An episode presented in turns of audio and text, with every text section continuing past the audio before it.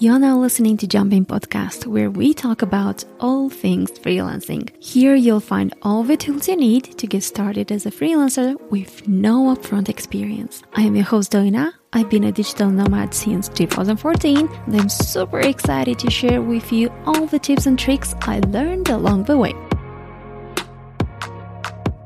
Did you know that your headline on LinkedIn is searchable? You are wasting so much space on LinkedIn if you do not update your headline properly. What you should have in there is keyword looking or seeking. For example, graphic designer looking for the next freelance project. Hello, friends, and welcome back to another episode of Jumping Podcast. Today, I want to help you find your next client on LinkedIn from how to improve your profile, the importance of networking, how to attract your ideal client. And if you're looking for practical tips and tricks, keep listening. Do you know what Google, Apple, and Netflix have in common? Let me tell you. They all recruit contractors on LinkedIn. LinkedIn is one of the best ways to find clients and it serves as an effective lead magnet. And as I see it, it's like a non stop shop where potential clients can find you as long as you have a profile optimized for search. With more than 722 million users worldwide, LinkedIn has no shortage of potential customers. Comparing it with all the freelancing platforms out there, LinkedIn it's not so crowded, and this gives you a big advantage. As a freelancer, you have to market your skills to potential clients.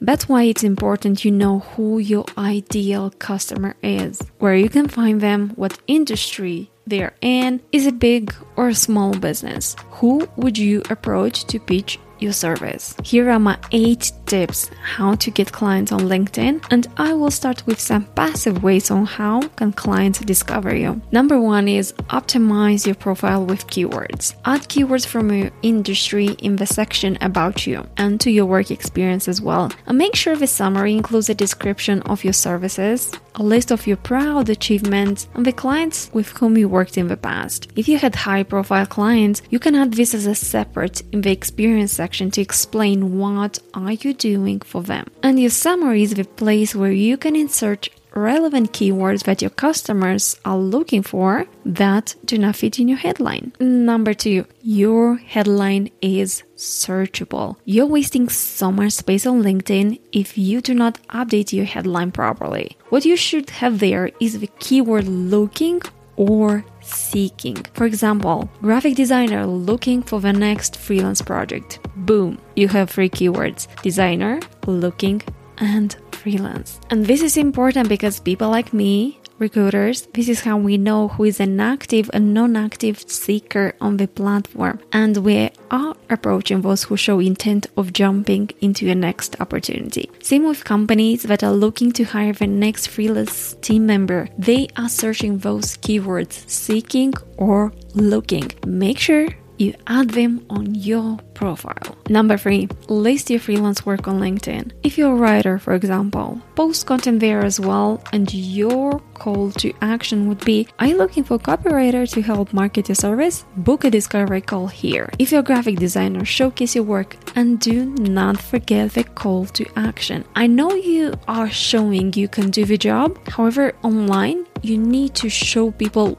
what to do next. Even if it's pretty obvious, hey, book a call with me or check my portfolio or send me an email. Make sure you include your call to action. Number four, once you know who your ideal client is, start networking with them. Build your network, make connections, spend at least 20 minutes a day from Monday to Friday commenting on posts that are in your niche, comment on your ideal client's posts, congratulate people on their work achievements, and believe me, you'll make friends within minutes. Number five, cold messages. I know this is scary, isn't it? We're gonna approach a stranger to ask them, hey, do you need my services? No, not working live at on LinkedIn actually. Cold messages are those messages that you send to a total stranger and you pitch your service. This is what we know about cold messages, right? Are we tired of those? I would say first to build a relationship, then see what you can do for people. Be careful who you message in a particular company. It must be, listen carefully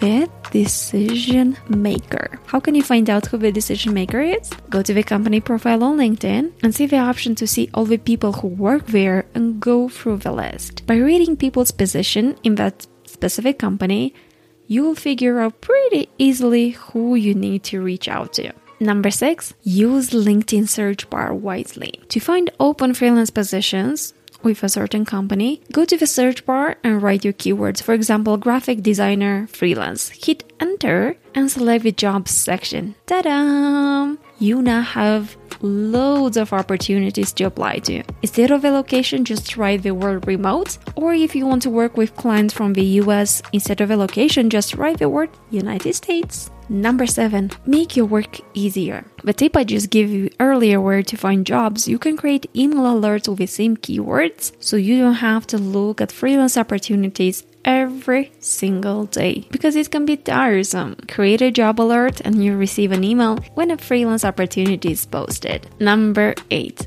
Actually, this should be number one. Freelancers are hiring freelancers. Do not be shocked, this is called outsourcing. There are freelancers out there that have a high workload and they are looking for a helping hand. That's why you should not see your fellow freelancers as a competition. They are your buddies in crime. We all can support each other and more than we actually imagined. I strongly believe that your success is not hurt in any way when you're trying to support others. I know it's easy for me to speak about LinkedIn because as a recruiter, I spend hours a day on LinkedIn, so I can understand it if at first you'll feel clueless or not in your element. I would say, as a beginner, to do your research, set up alerts, network, and join groups. A big reason for you to integrate LinkedIn in your business is because even if your clients found you on other freelance platforms, they will still check your LinkedIn presence. This is a huge referral platform you should take advantage of today. I'm curious if you tapped into getting clients on LinkedIn yet. Let's continue the discussion on social media. Let me know what's working and what's not working for you when it's about LinkedIn. You can find me on all platforms under Jumping Podcast and on jumpingpodcast.com. Until next time, stay safe out there. Thank you for joining me today. Find your free resources on jumpingpodcast.com slash resources. And if you loved today's episode, share it with someone who might find it insightful. And don't forget, click the button follow to stay on track with all the upcoming episodes.